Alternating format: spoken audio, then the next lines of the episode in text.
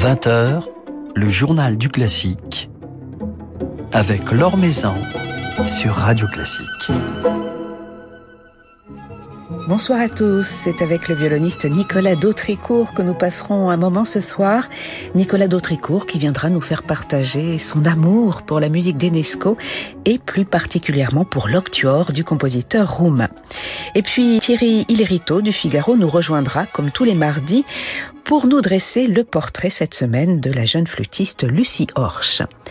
Avant cela, quelques nouvelles du monde musical. Anna Netrebko est désormais interdite d'entrer sur le territoire ukrainien. Le nom de la soprano russe figure en effet sur une liste publiée ce week-end par les autorités ukrainiennes dans le cadre d'un décret visant à renforcer les sanctions à l'encontre de ressortissants essentiellement russes. La chanteuse, qui n'a fait aucun commentaire à propos de cette décision, est actuellement à Vienne où elle s'apprête à chanter le rôle principal d'Aïda de Verdi dès demain aux côtés de Jonas Kaufmann. Dans le cadre de l'exposition Anima de Laurent Gassot et du festival Opus 4 Mysteriosa, le Collège des Bernardins accueillera lundi soir à 20h Mathieu Herzog et son orchestre appassionato dans un programme construit autour de l'œuvre de Charles Ives, La question sans réponse. Le programme de ce concert évoquera les multiples interrogations que suscitent les créations de Laurent Gassot présentées dans le cadre de cette exposition, et cela à travers des pages d'Albéniz, Elgar, Liszt, Wagner ou encore Debussy. À l'occasion de la sortie chez Harmonia Mundi du septième volume de sa passionnante intégrale de l'œuvre pour clavier de Bach, Benjamin Allard sera en concert samedi à midi et demi au Temple du Foyer de l'âme dans le 11e arrondissement à Paris. Il jouera sur l'orgue Blumenroder.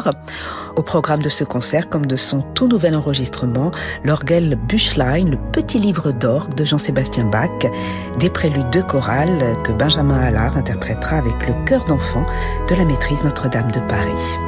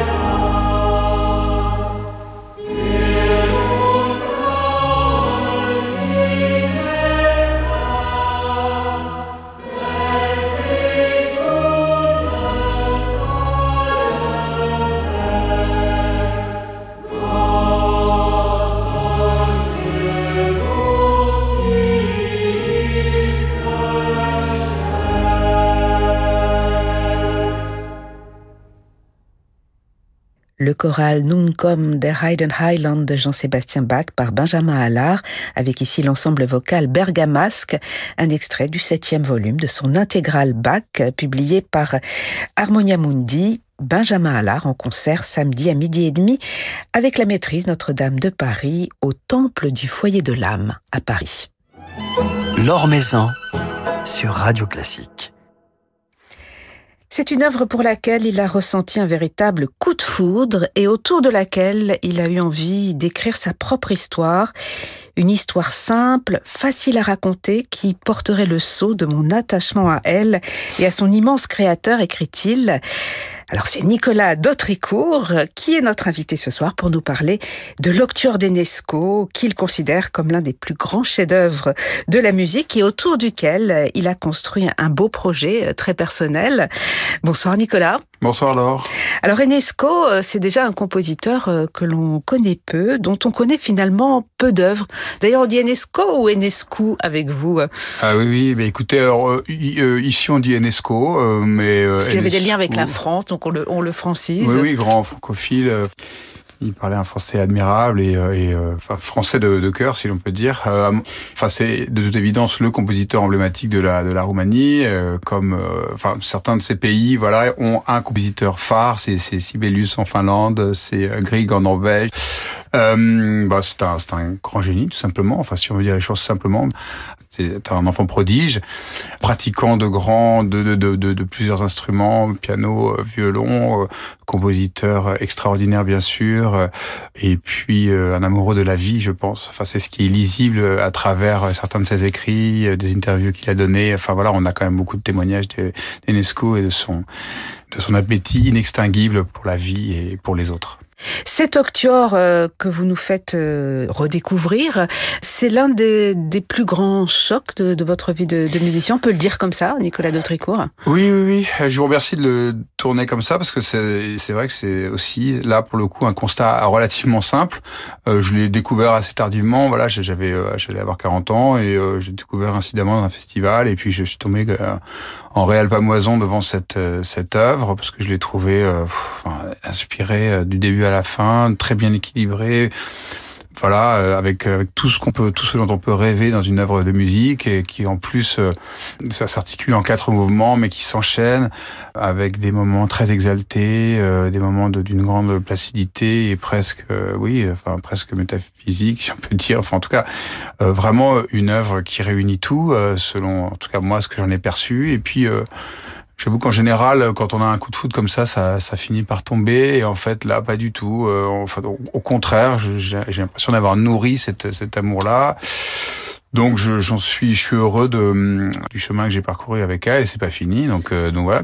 Et vous avez imaginé pour cela euh, un parcours. L'idée étant de, de nous préparer à l'écoute de cet octuor en reconstituant l'univers d'Enesco?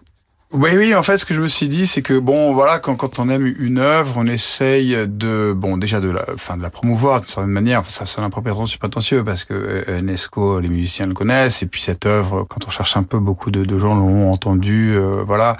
Euh, mais je me suis dit que j'avais envie vraiment de, de, de donner de moi-même, de travailler à quelque chose, d'élaborer quelque chose de, de vraiment fouillé pour créer les conditions de soit la découverte, soit la redécouverte, euh, en tout cas l'écoute de et puis l'amour, j'espère, de, de cette magnifique œuvre.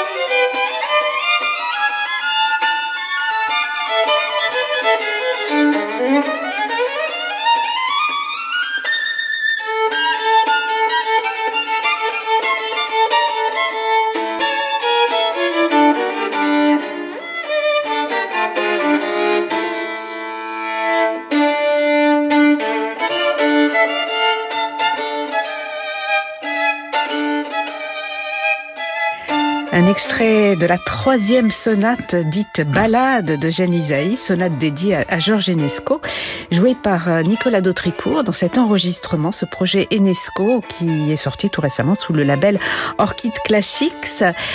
Enesco et Isaïe étaient euh, tous les deux de, très grands virtuoses, euh, de très grands virtuoses du violon. Ils s'estimaient beaucoup, hein, Nicolas Dautricourt. Ah bah oui, alors euh, oui, il y a, y a, cette, euh, enfin il y a de, nombreuses anecdotes euh, de rencontres entre les deux, notamment quand Isaïe a, a, composé cette sonate pour Enesco, qu'il est, que, que Enesco a débarqué comme ça presque à l'improviste dans sa classe au conservatoire et qui s'est présenté un petit peu comme un petit élève, quoi, comme un petit étudiant un petit peu penaud pour lui annoncer euh, en toute humilité qu'il allait jouer sa sonate. Et donc euh, il l'avait apprise et il a lui il l'a joué comme ça de manière spontanée devant les élèves qui étaient là. C'est une belle, un beau témoignage en fait de simplicité euh, des deux hommes d'ailleurs, je pense, voilà, de, simplicité, d'humilité, de grands esprits qui se rencontrent. Et est-ce qu'on reconnaît en, écoutant cette sonate la personnalité d'Enesco? Est-ce que Eugène Isaïe arrive à, nous traduire son, tempérament et, son jeu aussi quelque part? Parce bah, qu'on imagine le... sa virtuosité, ne serait-ce déjà que. que oui, la virtuosité, bien sûr. Et puis il l'a intitulé Ballade. Et je pense, enfin c'est pas d'ailleurs moi qui le pense, mais euh, j'ai lu que qu'Isaïe euh, très clairement avait voulu retranscrire euh, l'esprit euh, un petit peu vagabond d'Enesco et l'esprit un petit peu spontané, prime sautier, esprit aussi un petit peu touche à tout euh, d'Enesco. Et c'est vrai que cette sonate, même si elle, elle joue d'une grande unité, euh, elle est euh, quand même foisonnante d'idées, de procédés euh, euh techniques euh, pour le violon. Donc, donc je pense qu'effectivement, d'ailleurs, on peut dire que c'est la sonate d'Isaïe qui a passé la postérité, j'allais dire, avec le plus de succès, qui ouais. s'est illustré le mieux dans le cœur des violonistes et des auditeurs. Donc c'est pas pour rien, c'est un, un double hommage. Enfin.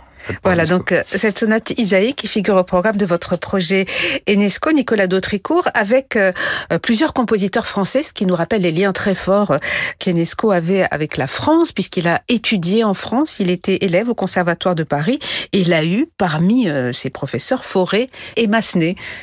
Euh, absolument, donc c'est dans ce sens que qu'hommage leur sont rendus à, à, travers ce disque, justement, parce que donc il y a la méditation de Thaïs de Massenet, il y a l'élégie de, Gabriel Fauré. Donc effectivement, l'idée euh, de ces compositeurs qui sur le disque et au concert d'ailleurs précèdent l'Octuor, c'est euh, voilà dessiner un petit peu les contours de la personnalité euh, euh, d'Enesco et de, de, voir un peu qui il a côtoyé, euh, quelle influence, euh, de quelle influence il a, il a pu bénéficier. Est-ce qu'il a beaucoup assimilé justement l'école française, puisqu'il a, il s'est également intéressé, imprégné du folklore de, de son pays, mais qu'est-ce qu'il a gardé de son enseignement auprès de, de ses compositeurs français? Moi, je dirais, je dirais un sens harmonique extrêmement, extrêmement aiguisé, extrêmement pointu. Euh, je pense que dans l'Octuor, comme dans beaucoup de ses, ses œuvres, effectivement, elle, porte aussi le sceau, bien sûr, de de son de son terreau natal, mais mais euh, mais quand même, euh, j'ai le sentiment que cette richesse, ce foisonnement harmonique euh, il euh, il l'avait certainement en lui, bien sûr, mais il vient, il, il sort pas de, de, de, nulle part. Et puis euh, l'Octuor est dédié donc à André Gédalge, qui était son professeur de contrepoint. Donc là aussi, euh, il y a euh, une recherche tellement riche, tellement tellement fouillée de de cet art qui est celui du contrepoint, d'entremêler les lignes, les voix, de faire voyager chaque instrument dans le enfin, sur le terrain de l'autre pour mieux revenir au sien. Enfin, c'est c'est un c'est un parcours absolument euh, admirable. Et puis euh, voilà, il, maîtrise de toute évidence cet art euh, de manière merveilleuse. Et donc il l'exprime à l'âge de 19 ans à travers cet octuor qui est quand même un tour de force. Voilà, on comprend pourquoi quand il est arrivé à Vienne alors qu'il n'avait pas 15 ans, il a été surnommé le, le Mozart du 20e siècle, 20e siècle à venir donc. Euh, mais voilà, on comprend quand on quand on découvre cette œuvre euh, à quel point cette remarque est justifiée. Voilà, l'octuor dont on écoutera un petit extrait dans quelques petits instants.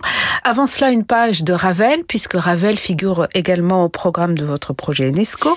Nicolas Dautricourt. Ravel, c'était son condisciple au Conservatoire de Paris? Ils étaient dans, dans la même classe? Oui, absolument. C'est vrai que là, on peut, on peut se poser la question. Après, les, les chemins, évidemment, que l'on prend les uns et les autres euh, divergent forcément. Euh, et, euh, je pense que Enesco a, a développé assez tôt, finalement, un langage que certains qualifieraient d'assez hermétique. Moi, j'aime beaucoup, j'aime beaucoup Enesco, mais je conçois que l'approche puisse être un petit peu aride pour certaines oreilles, quand un Ravel, euh, par exemple, encore une fois, c'est dit de manière très schématique, mais euh, a cultivé quelque chose dans son esthétique toujours de, de soyeux, de bien léché, de, de, pour autant génial. Enfin, moi, je suis un et, grand, moderne grand, aussi, grand hein. amoureux de Ravel, bien sûr, mais euh, mais euh, ils ont partagé le même banc euh, pendant quelques années, et donc c'est émouvant de, de penser à cela quand on écoute le disque, notamment d'ailleurs.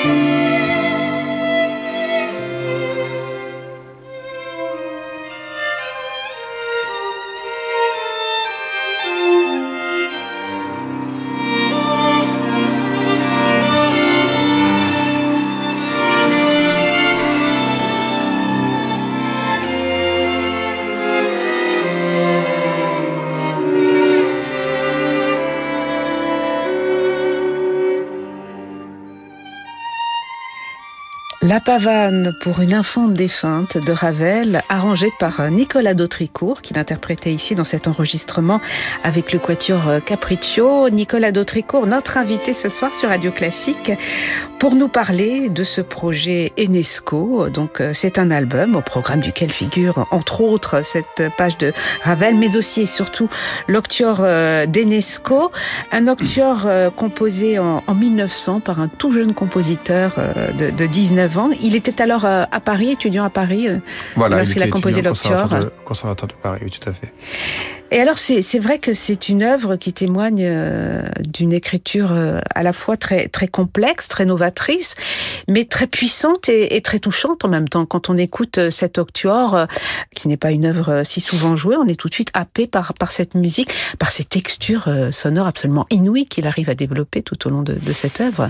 Oui, oui, alors parler d'or, cher Laure, moi je, je, je, saurais mieux dire. Euh, j'aime à rappeler qu'un octuor, c'est 32 cordes euh, frottées, mine de rien, enfin c'est qui jouent toutes des parties différentes. Le, la richesse thématique de, de l'octuor, sur le premier mouvement, enfin l'ouverture, comme dans la valse qui le, qui le conclut, oui, enfin on se demande d'où d'où vient, parce que bien sûr il y a, comme je l'ai dit, évidemment l'influence du, du, folklore de son pays, bien sûr, mais après il y a la façon de un bout de mélodie, c'est une chose, mais une phrase qui dure trois minutes, cette façon de la de la rendre inépuisable d'une certaine manière, c'est et puis en, plus de d'imaginer euh, des canons, des voix qui se superposent, que voilà, c'est c'est un j'aime pas parler de tour de force, ça fait un peu ça fait un peu compète, mais c'est un défi, un, ouais, c'est oui, c'est un défi, absolument, c'est tout à fait le mot. Et relever ce, ce, défi, penser à la phrase, pas que comme je l'ai dit au, au fragment de mélodie, mais à la phrase, son souffle, cette façon qu'elle a de ne jamais s'éteindre et puis d'être prise en relais par d'autres. Enfin, c'est c'est admirable et donc euh, c'est euh, ça témoigne d'un grand génie sans aucun doute, mais aussi d'une grande maturité. Voilà, et ce, cet octuor, vous l'interprétez dans cet enregistrement, Nicolas Dautrico, avec le quatuor Capriccio, avec euh, la violoniste Maya Cor, l'altiste David Gaillard et le violoncelliste Bénédicte Kluckner. Oui. Ils connaissaient cette œuvre avant de la jouer Ou c'est vous qui les avez motivés, convaincus Euh, certains la connaissaient, certains l'avaient l'avaient joué. C'est une vraie aventure humaine que cette que ce disque. J'ai réuni dans ce disque des gens que j'aime énormément. Et d'ailleurs, d'une manière générale, si je peux parler euh, de moi 20 secondes et sur la façon euh, que j'ai de mener ma carrière, d'une manière générale, en fait, je, je, fais les choses vraiment par affinité humaine et par affinité aussi pour la musique. Certaines musiques je ne choisis jamais en fonction de, de tel ou tel plan de, de, de, carrière ou de projection euh, de cet ordre-là. En fait, je, je, fais vraiment ce qui me plaît avec les gens que j'aime. Et ce disque-là, il n'y a pas du tout, à vrai dire, de stratégie autre qu'artistique. Et dans le choix des musiciens, même si ce sont tous des, des merveilleux, de merveilleux instrumentistes, il n'y a euh, que des coups de cœur. Voilà donc un disque coup de cœur, coup de cœur pour euh, vos partenaires musiciens et coup de cœur surtout, coup de foudre même pour pour cet octuor euh, d'Enesco. Un programme que vous allez redonner en concert avec une date importante, le 30 janvier, à la Cité de la Musique à Paris, avec sensiblement la, la même équipe ou quelques quelques changements. Oui, oui, tout à fait. Euh, quelques quelques petits changements. Quatuor Capriccio, moi-même, euh, Gérard Cossé, euh, Bénédicte Klockner qui sera là, et puis un, un merveilleux violoniste que j'aime beaucoup, qui est soliste national, euh, Monsieur Nguyen, Huhu Nguyen, pour dire son nom euh, du début à la fin. Euh, voilà, non, un beau, très très très très beau plateau, et voilà, que des gens que j'aime énormément et avec euh, une création, avec une œuvre contemporaine. Il y en a une dans, dans, cet album, il y en aura une autre pour ce concert, une œuvre euh, de Claire Mélanie Zinhuber. Tout à fait. Un octuor. Absolument, une très très belle œuvre euh, que Claire Mélanie Zinhuber nous a fait euh, l'amitié et l'honneur de composer pour nous, qui est sortie du four dans le courant du mois de septembre. Donc, c'est tout frais. Ouais, c'est vraiment tout frais. on l'a joué quelques fois en concert et on sera très très heureux de la faire découvrir au public public parisien. Donc euh, le, le, 30 janvier, c'est une très très belle œuvre. Je lui témoigne donc ma, ma, reconnaissance, ma gratitude pour avoir composé ce très très beau morceau pour euh, pour nous. Et un programme que vous donnerez également à, à Berlin le, le, 28 janvier. Voilà, le 28 janvier, euh, deux jours avant, oui, absolument. Eh bien, on va se quitter avec quelques notes, le début de, de cet octuor de Georges Enesco. Merci beaucoup, Nicolas, bah, Nicolas Dautrico, d'être passé nous voir. Merci infiniment.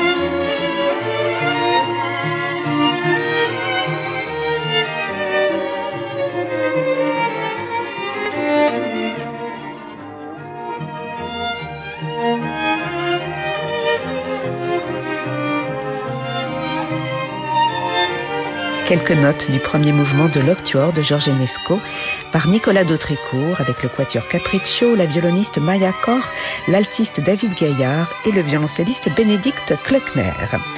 Nicolas Dautrécourt qui présentera donc son projet Enesco le 30 janvier à la Cité de la Musique à Paris. Nouvelle génération de Thierry Lériteau avec le Figaro. Bonsoir Thierry. Bonsoir là.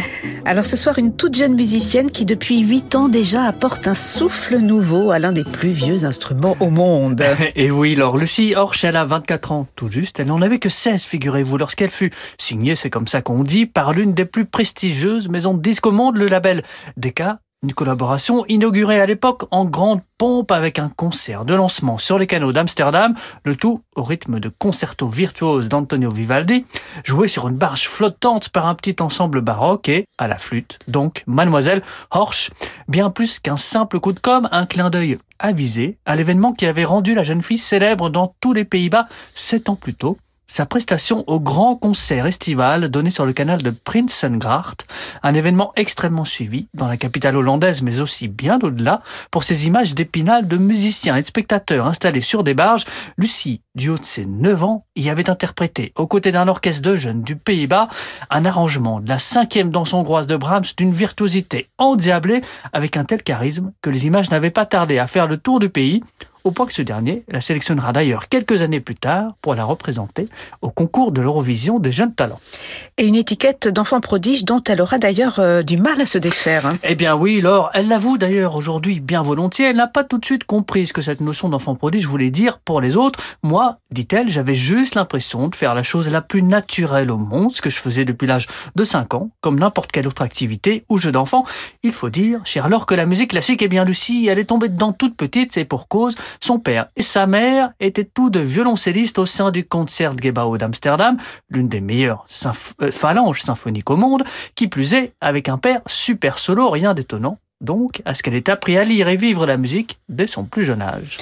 Même si, euh, Thierry, le choix de la flûte à bec n'est pas forcément une évidence lorsque l'on vient de la famille des cordes. Oui, famille au propre comme au figuré. Donc, son frère, d'ailleurs, lui, a préféré marcher sur les traces de ses parents, mais elle, Lucie, l'assure, si elle a choisi la flûte à bec à 5 ans, c'est bien pour le son si particulier que produit l'instrument et qui aurait eu sur son imaginaire d'enfant un effet puissant. Pour elle, le son est à la base de tout en musique. Elle fait d'ailleurs un parallèle assez intéressant entre cette philosophie acquise dès le plus jeune âge et l'instrument de ses parents.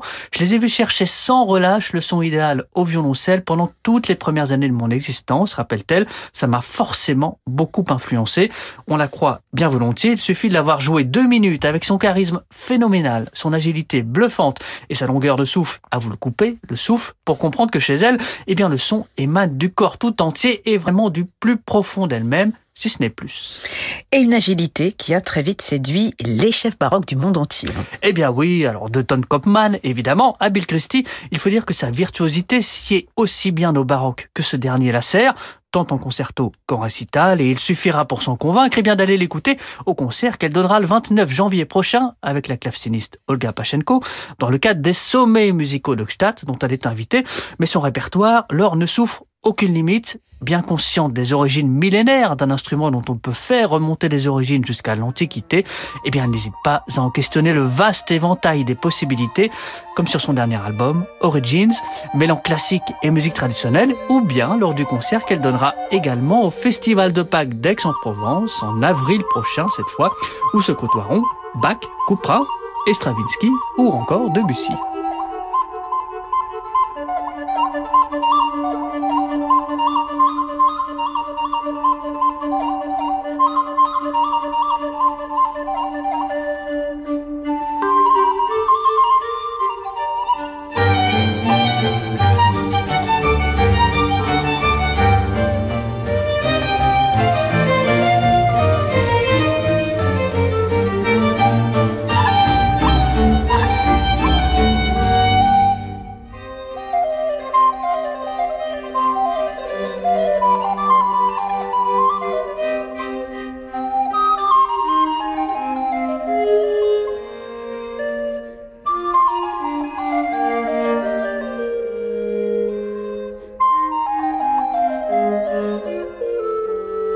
Le premier mouvement, quelques notes du premier mouvement du concerto Köchel 441 de Vivaldi avec Lucie Horsch à la flûte à bec et l'Amsterdam Vivaldi Players. Merci beaucoup Thierry pour ce portrait de Lucie Horsch et à la semaine prochaine. Avec plaisir.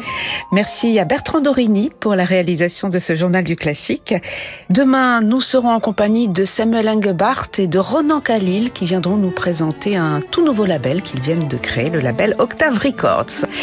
Merci à Bertrand Dorini pour la de ce journal du classique. Votre soirée se prolonge en musique avec Francis Drezel.